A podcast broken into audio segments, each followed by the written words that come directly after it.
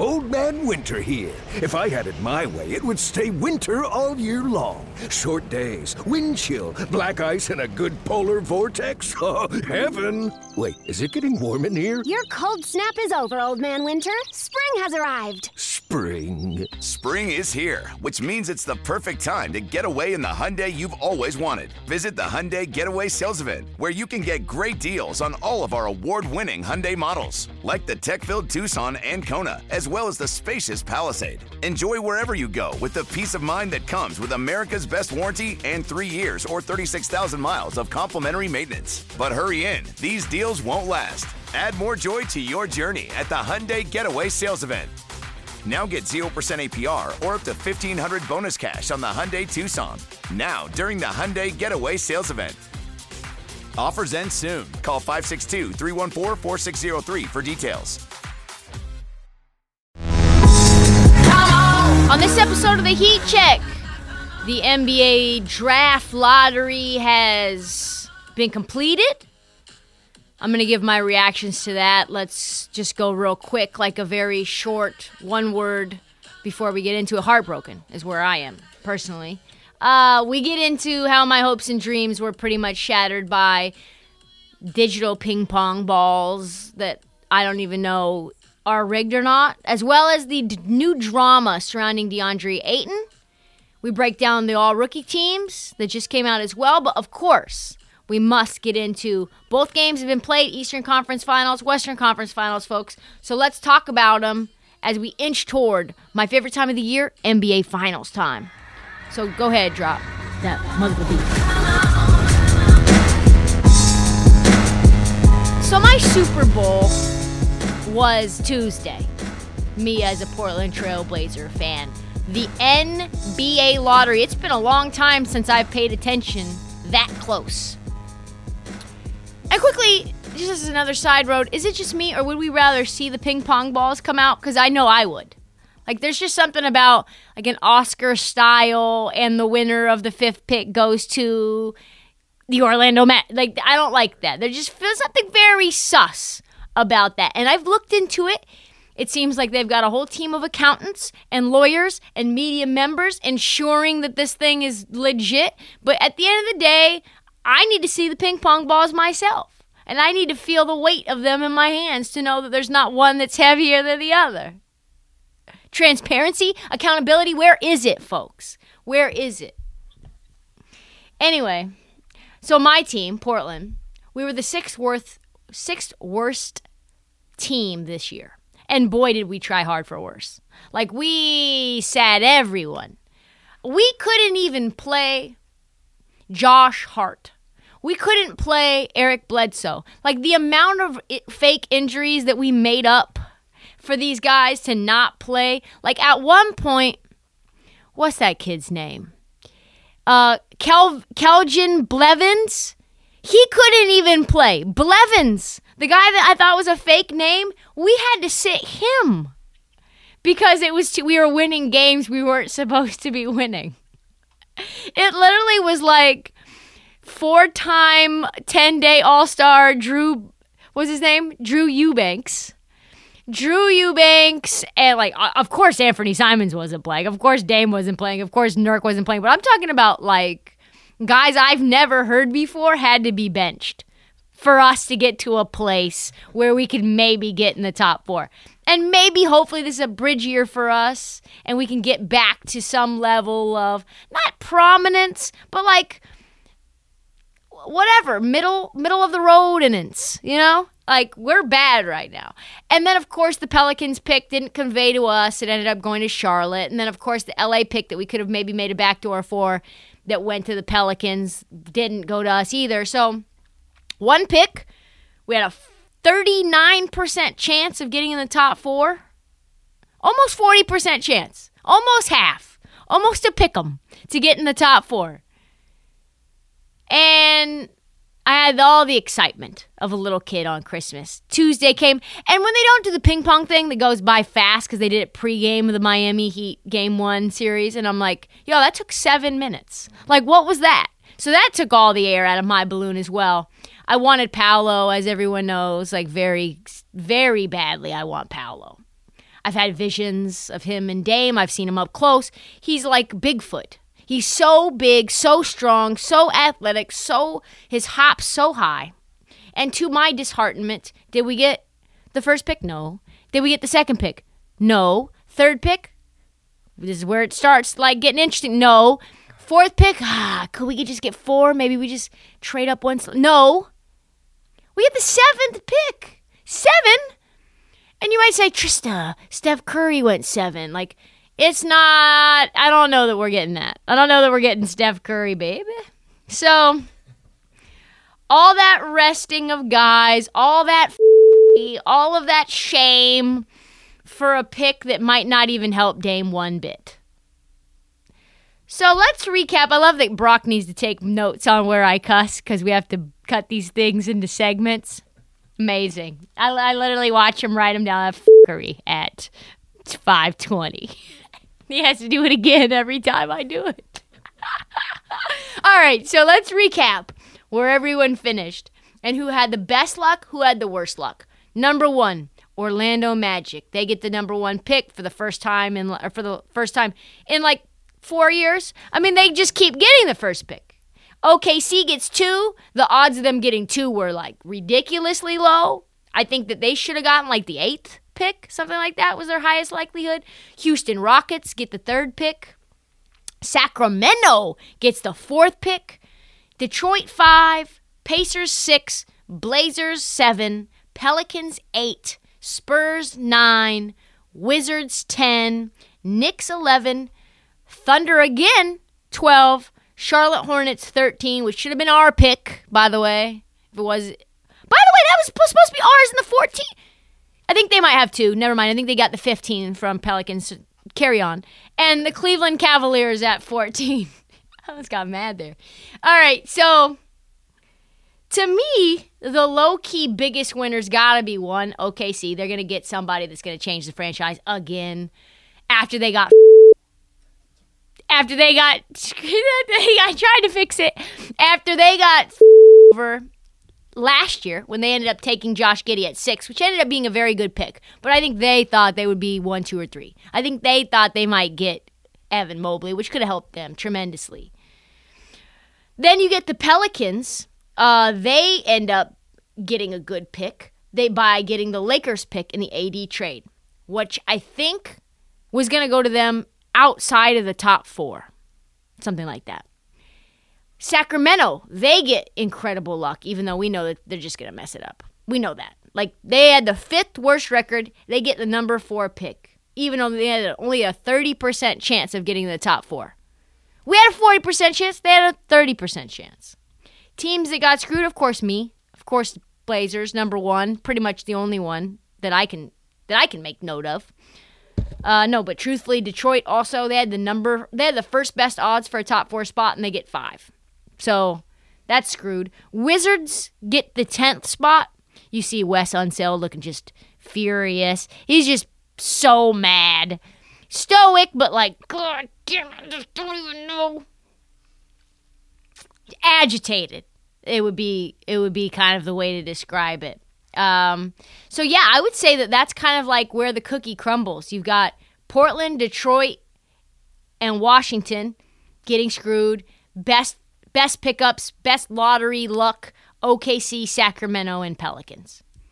I did a quick little early impression mock, which will speed through because I've done a little mocking up to my pick. One through seven mocking. Early impressions, I think Orlando takes Chet. It makes the most sense for them. I think he fits more with them than somebody like Jabari Smith does for a variety of different reasons. I think him and Franz Wagner would work very well together. I'm not necessarily sure how they would want to use Jabari versus how they want to use somebody like Chet. They need a center. They don't have very good centers. They're off on Mo Bamba, They're off on Jonathan Isaac. I think Chet plays more versatile role with the roster that they currently have, and I do know that he's not slated to be the number one overall consensus pick. I think Jabari is. I think Jabari is minus 110. I think Chet is plus 140. So I, I think that's the first upset to me. Feels like an upset. I think OKC takes Jabari. Presti says he wants this team to have the ability to create a new defensive identity that pushes them to be more physical in the future to accomplish this. That to me sounds like if Chet is taken, they're going to go for a pesky perimeter defender to pair with Lu Dort. We know Shai Gilgeous-Alexander doesn't like to play a lot of defense, so they got to get another guy on the perimeter to do so. Going to be a toss up, but I like Jabari if he's going to be available. Houston, I think they trade back.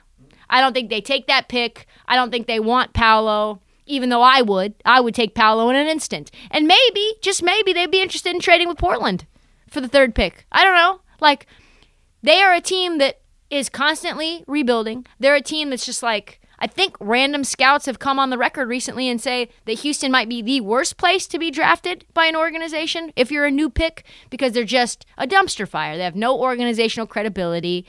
They're, again, a team that is not built very effectively, and they're a bunch of young gunners that are fun, but probably aren't going to win a lot of games anytime soon. Maybe I'm wrong. I hope I'm wrong because they're fun. But doesn't that sound perfect for Anthony Simons? Like to me, that sounds exactly like what Anthony Simons. Who cares? You have two other Anthony Simons and Jalen Green and Kevin Porter Jr.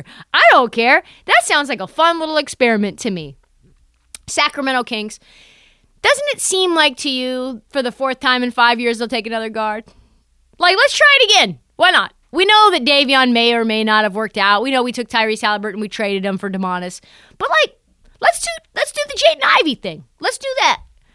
Who knows? Like, I know that Jaden Ivey's perfect. How do I know he's perfect for Sacramento? One, he folds up in big time moments and he's never going to receive big time moments in the future because he's going to be playing for Sacramento. You're never going to need to have any of the expectations that you will need going to a place like, I don't know, Indiana. Indiana's going to want you to be the next Malcolm Brogdon, and Malcolm Brogdon, sir, you are not. God, I hope I don't regret saying that. Detroit uh, team, very fun, very long, very rang- rangy. Troy Weaver is is a good evaluator of talent. I think he's going to do what the Toronto Raptors did and surprise some people with the fifth pick. Even before the ping pong balls came out, he said, "Listen, I'm happy with five if I get five. There's there's not a three team, there's not a three person draft for me. There's a lot of value out there that I like." And you're like, "That kind of scares me. Like, what do you know that I don't know?" He said, "I don't see it as a big three. I think that there are tremendous players all along the board. We're going to pick the best player for us, and I think that he's going to come and work out for us. I don't see a scenario where we don't get the guy we want. What what kind of what kind of cojones is that? You got the fifth pick and you don't see any scenario. Who are they going to get? Maybe Shaedon Sharpe. Feels like that's a possibility. There's reports that they might go after Keegan Murray, but I don't see why they would do that, other than the fact that he's quote unquote NBA ready. He doesn't feel he doesn't feel like a, a pick for Detroit. But my pick for chaos, because I don't even know what Indiana would do if Keegan Murray's not there. My pick for chaos is them taking Keegan Murray. Quickly, Indiana must move their pick if Keegan's not there. Because there's no shot in hell that I looked at the notepad again to make sure that it's okay. I think that one's okay. If Keegan's not there, there's no way they take Shaedon Sharpe. Like, is Shaedon Sharpe, like a kid who wouldn't even play one year at Kentucky, decided to do one and done without doing the one? And like he's gonna go into the draft after just sitting on the bench for Coach Cal. Do you see him being an Indiana Pacer, one of the most conservative, like low paying franchises, with a guy running the company, like owning the franchise it's like 90? No! Shaedon Sharpe is not an Indiana Pacer. If they were to take him, I mean, didn't it make perfect sense when they went out and got Chris Duarte? Like high pedigree, older, immediate impact, light skinned. Indiana, man. They've got a type. I ain't got no type. They do, though. They do. Portland, this is where it gets interesting for me. I've I've come to terms. I've come to Jesus with who I think we will take. I think we're going to take Bennedict Mathurin from Arizona. Bennedict Mathurin is six six. Bennedict Mathurin can score at all different levels. He can defend. He's got a pretty long wingspan. He can immediately contribute. John Hollinger has Bennedict Mathurin as the number five best player in the draft. I think he's a sleeper. I loved him when he played at Arizona. He pops off the screen. He's a very hard-working guy who shows up in huge. If Sacramento was smart, they would take Bennedict Mathurin at four. They would they would trade back and they would take him at four. But they're not smart, so we know we won't do that. Another side pick would be if he's available, a Shaedon Sharpe. That feels like a, another Anthony Simons long scorer, different levels. He can actually play defense, unlike Anthony. I'd be interested to see what he would look like with Dame. He's pretty big. I think he's six six six seven as well. Uh, or possibly Johnny Davis out of Wisconsin. Johnny Davis, he's a guy who can get it in the mid range he's not a he's not like a Brandon Roy, but he kind of moves like Brandon Roy, like like molasses, but like just shifty enough where he gets open. I like him. He's a high IQ player. He can defend. Like he's known for his defense. You see where I'm going with this Blazers? Get somebody who can guard more than a parked car, please. Gonna be very, very interesting to see what happens at the combine and the pre draft process. As we know, nothing is set. And like the NFL draft was, it's completely wide open. Uh, let's move forward really quickly and talk about this recent tea on my man DeAndre Jordan. No, he hasn't been relevant since 2012. Uh, let's talk about the recent tea on my man DeAndre Ayton, DA. Right now, most people who love hoops know that there was some kind of scuffle or to do going on in Game 7 of the Suns Mavs series, right? Between Monty Williams and Ayton. Skip Bayless, like I said in last episode, reported that Lil Wayne crazy that he and Lil Wayne are actually friends, where they where they text. Like, there's a world. Skip Bayless and Lil Wayne are friends. Just think about that for a second, really quick. Anyway, according to sources na- named Lil Wayne, who was at the game, he told him that he watched courtside what happened between Monty and Ayton. And Ayton was like, I'm not going back in. And then Monty yelled at him, You're quitting on us. You quit on our team. And the two were screaming at each other and had to be broken up. Trouble in paradise, baby. Uh, yikes. Yikes. Ugly outcome from an ugly game. And for sure, we know that Ayton didn't play at all in the closeout game, really, getting under 20 minutes. Full disclosure, because I'm about to give my bias here, I've had my Twitter bio for a long time. I recently took it out. DeAndre Ayton deserves to be maxed out. I am very clear. I've never done that for a player before. DeAndre Ayton deserves all the money. He is so underrated. I am an Ayton fan. I think he's top five best center in the league. I think he's being used completely out of out of the realm of reason. And it's probably the best thing that could have ever happened to DeAndre Ayton fans because maybe you can like get him in a way that you never were going to be able to. Number one overall pick. He's been a phenom since he's been 15 years old. I've watched him play up close when he was 15, 16, 17 years old. And the Suns have just used him like some scrub role player. Like you're not Clint. He's not Clint Capela, Okay, like DeAndre Ayton can pay, play face up to the basket. He can tween tween. He can put the ball on the floor. He can shoot mid range. He can shoot the three. He can go up, up and under. DeAndre Ayton has moves. He can spin. He's not Embiid. So I'm not going to say he's Embiid, but he can do a lot of the things that Embiid can do. He's not as big as Embiid, dominant as Embiid, but he's got really good footwork. He's a hard worker, and when he thinks you believe in him, as we a lot a lot as society feel like if we feel you have our back and you believe in us, we're going to work so much harder, right?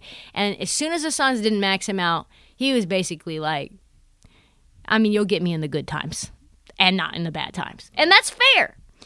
And like they've used him as a rim roller, as a guy who sets screens and gets Devin Booker and Chris Paul open. He maybe gets a random lob here or there. If he gets 30, it's because it happened by happenstance, not by design. He gets putbacks and rebounds. He's just like a solid, solid role player who could be, in my opinion, a star. Shaq decided he wanted to weigh in on the Ayton stuff, so let's uh, let's quickly talk about that if that's still allowed and that's all he would say. Uh, shed no more light on on why DeAndre Ayton played so little yeah, uh, in Game Seven. If I'm Sarver, the kid did it the respectful way. Me, I'm different. Oh, you're not gonna pay me? All right, don't worry about it. He didn't complain. He, he made one statement about it, and he played, and he played his tail off. Played like a true big man. Get a kid what he want. You got other people talking about signing four for 270. They don't deserve it. Get his kid what he wants. Uh, had a great year. Just one of those nights tonight. Phoenix had a great year. Just one of those nights tonight. This is a classy organization. It's a classy team.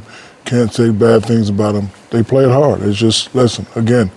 Even great players have one of those nights. I've I've been in 20 years. I probably had 15 where it just it just it couldn't go. 15 what? 15, 15 times where you know it just wasn't going. Oh, you had way more, yeah, more, more than 15. Well, I still got four rings. I know, I know you you played anyway. bad boy than 15 uh, times. Hey, you what the hell hey, you talking about? BS.com. Hey, hey, no, no, no, no, no, No, no, no, no, no. stop, Don't man. tell me you you ain't have a Chuck, 15. You have a 15 bad games in, Yes. in 20 years. Yes, 15 bad games. Oh yeah, okay. That, that, that's no, that, that. Chuck, let me tell you I, something. I don't get that. no. Why don't you believe that? Give the man what he wants. Give him what he wants. So I decided I would go through, uh, and so this is no shade to people who are currently getting paid. I just want to say that. For everyone currently getting paid, you are getting paid what you deserve. You got what you got, your agents did their job, and you accepted it. But I decided to go through the top 40 salaries and ask myself would I rather have this player for this money or DeAndre Ayton right now? And it will sh- surprise you. I would rather have Ayton over half of the top max guys currently playing in the NBA right now. Steph Curry, obviously, no. James Harden, yes. John Wall, yes. Russell Westbrook, yes. Kevin Durant, no. LeBron, no. Giannis, no. Lillard, maybe. Age, durability, ball dominance. Kawhi Leonard, no. Paul George, maybe. Maybe. He gets hurt a lot too. He's not always available, and his mind's not always available. Klay Thompson, probably not. So, no. Jimmy Butler, no. Tobias Harris, hell yes. Khris Middleton, no. Anthony Davis, yes. Rudy Gobert, yes. Kyrie Irving, maybe. Bradley Beal, yes. Pascal Siakam, yes. Ben Simmons, absolutely yes. That's a lot of yeses for DeAndre Ayton. I mean, there's barely any no's. I paused for a long time when it came to Dame when I first thought about it. And I have to admit, as much as I love Dame, I would probably trade him for Ayton in a heartbeat because I don't trust his health. He's 32 years old. He's had an abdominal injury. That that does not go away. That's not like a a tweak of an ankle. And I think you could probably build a more versatile roster around DeAndre right now. And I'm not saying that they should trade Dame. I want everyone to know who's listening to the podcast. I'm not advocating for that, so do not say that. But if you could get Ayton for Dame and four first round picks or something, I would think about it. I would think about it. James Jones thinks that the uh, the GM for the Suns thinks that the the rift can be healed. He said. DeAndre had an amazing season. He's progressed every year. He's been here, so he's a big part of what we do. Doesn't sound all that enthused. His future with us is something that we will address at the proper time. The time, James, is last summer. Uh, he's a free agent, and I've said all along he's about the same things what we're about, which is winning. We'll address it at the proper time. Let's be honest. Let's be honest. What's the proper time? When the league comes out and says Robert Sarver must sell the team. Very hard to get a guy into a max contract, put yourself into a luxury tax situation, and then, okay, you're selling the team to someone. They're like, yo, you guys are paying $170 million in roster right now? I have to pay what in luxury tax? Oh, yeah, no, I'm, I'm good. I'm good. So, yeah, I see that there's a lot of complexity here, but that's not DeAndre uh, Ayton's job. His job is to get paid what he deserves and to get as much money as he can. So I tell you what, Portland is salivating for him right now. We have a max spot open. We've made the time. We've cleared the space. Relinquish rights to whoever for DeAndre Ayton. I don't know how him and Dame are going to work, but I know Dame's on the tail end and DeAndre is on the up up end. So it's going to be fascinating. Game seven in the Valley disaster is going to have long term ramifications. And if you get Ayton in the West, you've removed some strengths from your competitor in the West as well as added. So, going to be awesome. It's going to be interesting. Either he's going to get his max money or he's walking. That's pretty much it. There's no in between. It's not going to be a scenario where you're like, oh, DeAndre Ayton took a team friendly deal. That is off the table, folks. And that will change everything for the Suns if he is out.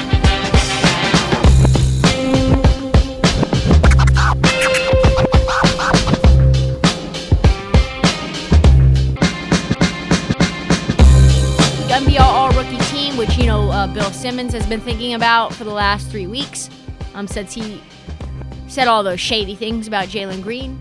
Uh, the rookie team was released. Not a ton of surprises, but here they are. First team: Scottie Barnes, Cade Cunningham, Jalen Green, Yes, sir. Jalen Green made the team. Evan Mobley and Franz Wagner. Of interest to me is the fact that the top four picks from the 2021 draft all made the all rookie team, which is it means that this draft was good. It's a good draft. 100% top heavy, giving great value, even kind of like below three. The lowest drafted player on the team is actually Franz Wagner, who is taken eighth by Orlando. So you're getting you're getting Scottie Barnes, Cade Cunningham, Jalen Green, Evan Mobley, and and Franz Wagner. Fun stuff. Obviously, you know uh, Jalen Suggs didn't make the team. Scottie Barnes did. He was taken at five. So that's interesting stuff. Actually, no, it's one, two, three, five, and eight, not four. And then NBA All Rookie second team, Ayo Dosunmu, who I think we all kind of figured out would go there. Chris Duarte for the Pacers, Josh Giddey from Oklahoma City, Bones Hyland from Denver, number 26, Herb Jones taken at 35. Second team is fascinating to me. It includes three players who were drafted at the end of the first round or well into the second round. Giddey, of course, was drafted six overall. You could probably make the case if the OKC wasn't tanking and Giddey played a full season and it wasn't out for some random injury that wasn't real, he could have made all rookie first team. Like he could have probably taken over Jalen Green, especially since Jalen Green, a lot of his um, strengths happened at the end, the tail end of the season. Top draft picks who did not make the all rookie team. The player probably who has the biggest gripe about not making the NBA all rookie team is Chris Duarte. He had 13, 4, and 2. Really good early, not so good late, but again, really hard to showcase yourself when your team is basically shutting you down on purpose because they want to get the ping pong balls again. Indy knew very quickly, even though Indiana has been known of just basically succumbing to being mediocre. They're okay with that. They've never liked being in the lottery for some reason. They're not all about the rebuild. The owner has said that on multiple occasions, but they realized uh, this train ain't stopping. So we might as well just lean into it or we're getting smushed. So that's what they had. Also, I think another gripe is probably Tre Mann. He had a great year. He finished 10th in rookie scoring. He had a very positive, he had a positive win share on a really bad OKC team. And then Alperen Sengun had a really solid year as well 10, 5, and 3. We can go through some of the other ones. Jalen Suggs did okay 12, 8, and 6. The 8's pretty impressive. Jonathan Kuminga, once he finally got on the court, 9, 3, and 1. He's playing in the playoffs right now ish. Davion Mitchell, 12, 2, and 4 off the bench. Ziaire Williams was really good. He had some flashes in the playoffs 8, 2, and 1. James Bouknight got awful. He barely even sniffed the floor. He was take he was taken at 11th. Probably the biggest bust of the draft was James Bouknight at 11. He fell like a rock and he probably should have fell even further. I don't even think James Bouknight should have been a first round pick, honestly. Gross. Uh, Josh Primo, another bust. Very, very much of a reach from San Antonio. He put up 6 2 and 2. Chris Duarte, like I said, he had 13 4 and 2. Moses Moody at 14. Corey Kispert at 15. So there's some other notables that weren't on any team. But the interesting thing to me was how deep this draft was. 25 players averaged six points or more per game. 11 had 10 or more points per game. The only non-European drafter, the only non-European player drafted in 2021 who didn't get minutes on his team was this kid Jason Preston out of Ohio drafted by Orlando, of course, some random spot, and then he ends up getting traded to the Clippers, and then he suffers a season-ending injury, and we've we'll never hear of him again. We'll never hear this guy's name until like after me saying it now, you'll never hear of it again. So, with the 2022 draft rapidly coming up, we're going to be spending a ton of time breaking down these prospects, what teams actually need versus what they say they want, right? Because that's all about like, oh, are we going to take the best available? Are you going to take for fit? Are you going to take for upside? Are you going to try to limit risk? All that stuff is something that you, uh, is there going to be character concerns because you know that's going to come out some random Twitter post from like 2000 and how old are these kids? So like 2010, 12, whatever it is. Like I just want to make sure they're not toddlers when I'm talking about the Twitter dates. It's like yeah, it's like 2017. Uh, but it is great looking back and seeing what a crazy good draft 2021 was, given that I think a lot of people in advance thought it would be somewhat weak. hopefully 2022 is better than we think as well. Can't find out until the kids get on the floor.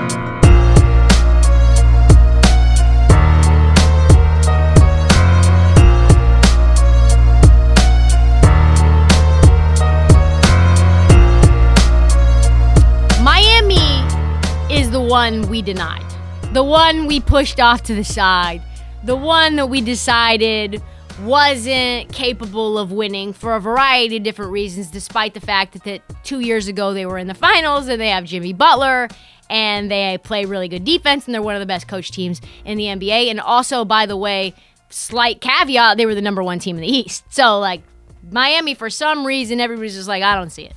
I don't see it. Maybe a little time off helped. Not sure. I think uh, it's a very, very interesting series here, right?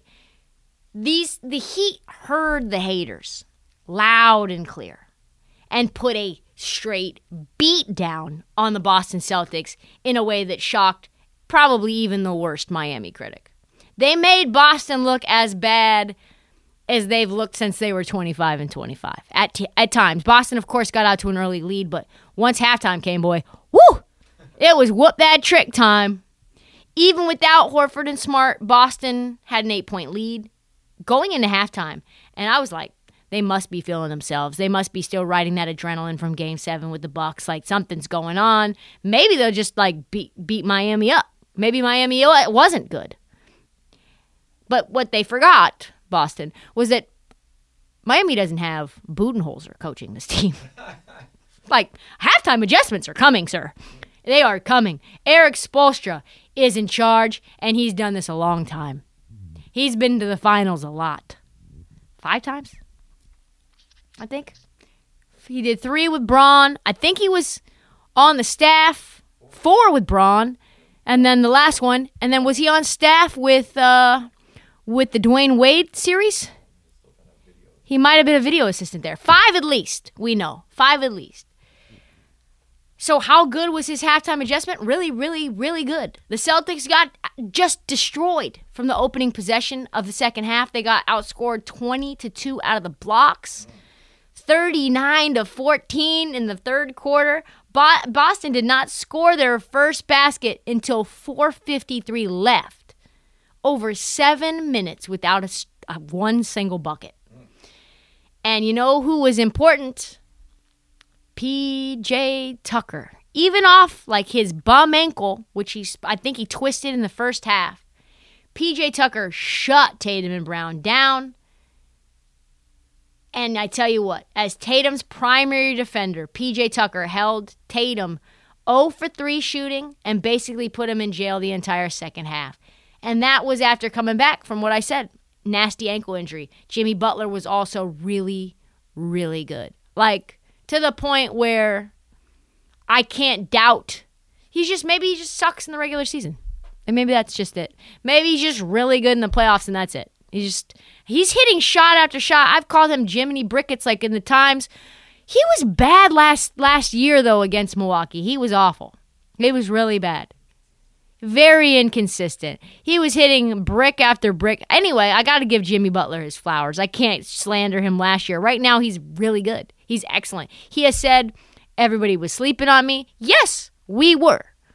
And now we are not. Jimmy Butler's point prop tonight is for game two, 26 and a half points. I think he'll hit that.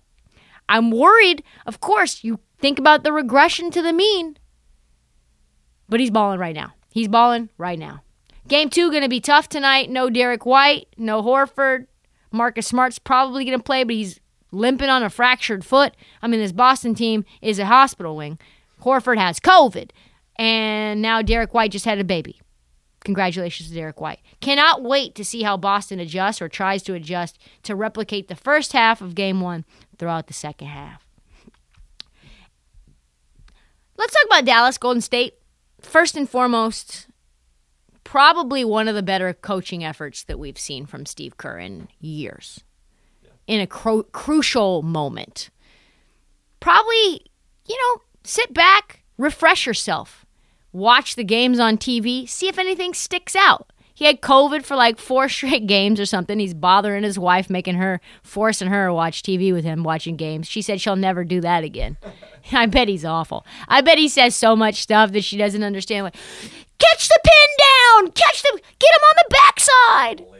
Yeah, he's literally like drawing things up for her. She said, "I do not care. I'm, I'm doing Wordle right now. Like, I'm just sitting here. Like, it's fine. Like." Let me just tell you about how uh, how it was supposed to go. She's like, I don't care. Anyway, so that time off might have refreshed him because he did some amazing things defensively on Luka that people really were wondering how he would neutralize him, and maybe he won't moving forward. Maybe Luka will have a coming out party at some point.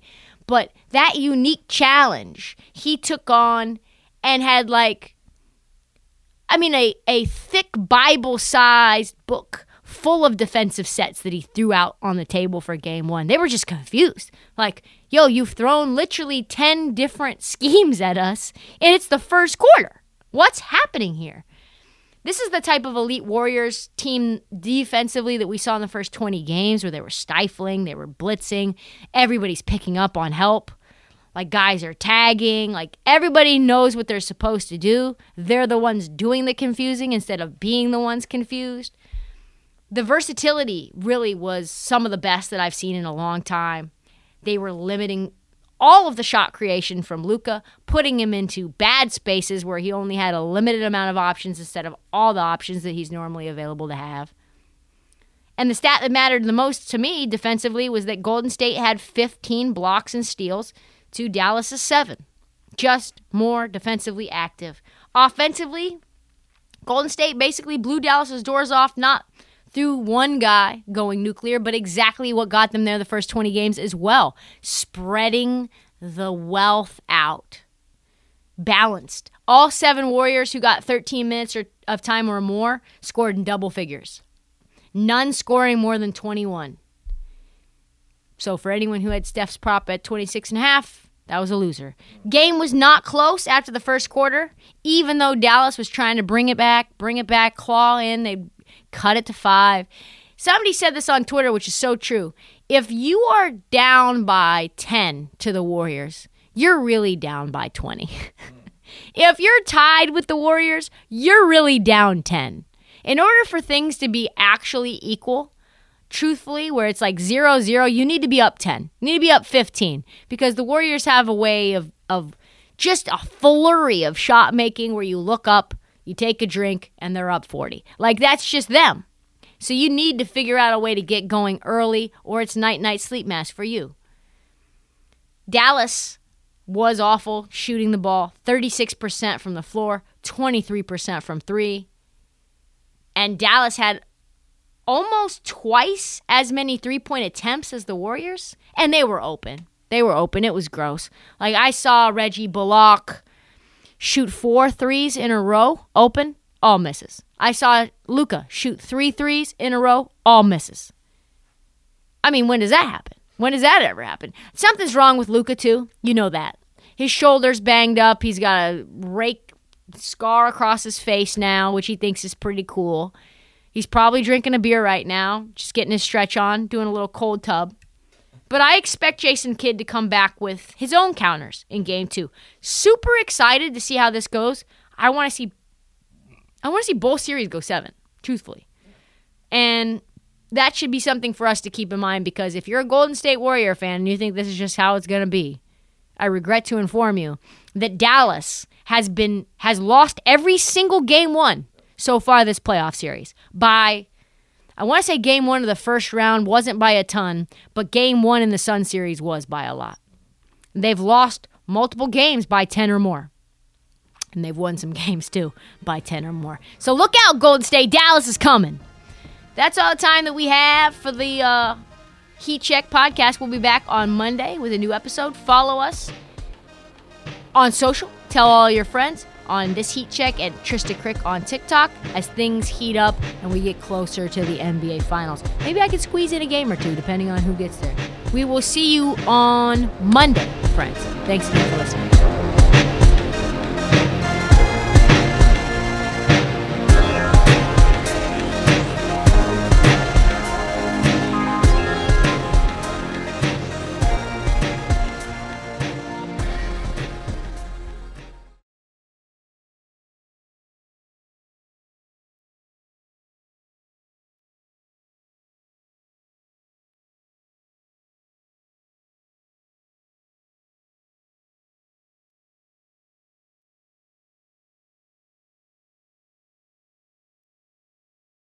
Old Man Winter here. If I had it my way, it would stay winter all year long. Short days, wind chill, black ice, and a good polar vortex. Oh, heaven! Wait, is it getting warm in here? Your cold snap is over, Old Man Winter. Spring has arrived. Spring. Spring is here, which means it's the perfect time to get away in the Hyundai you've always wanted. Visit the Hyundai Getaway Sales Event, where you can get great deals on all of our award-winning Hyundai models, like the tech-filled Tucson and Kona, as well as the spacious Palisade. Enjoy wherever you go with the peace of mind that comes with America's best warranty and three years or 36,000 miles of complimentary maintenance. But hurry in, these deals won't last. Add more joy to your journey at the Hyundai Getaway Sales Event. Now get 0% APR or up to 1500 bonus cash on the Hyundai Tucson. Now, during the Hyundai Getaway Sales Event. Offers end soon. Call 562 314 4603 for details.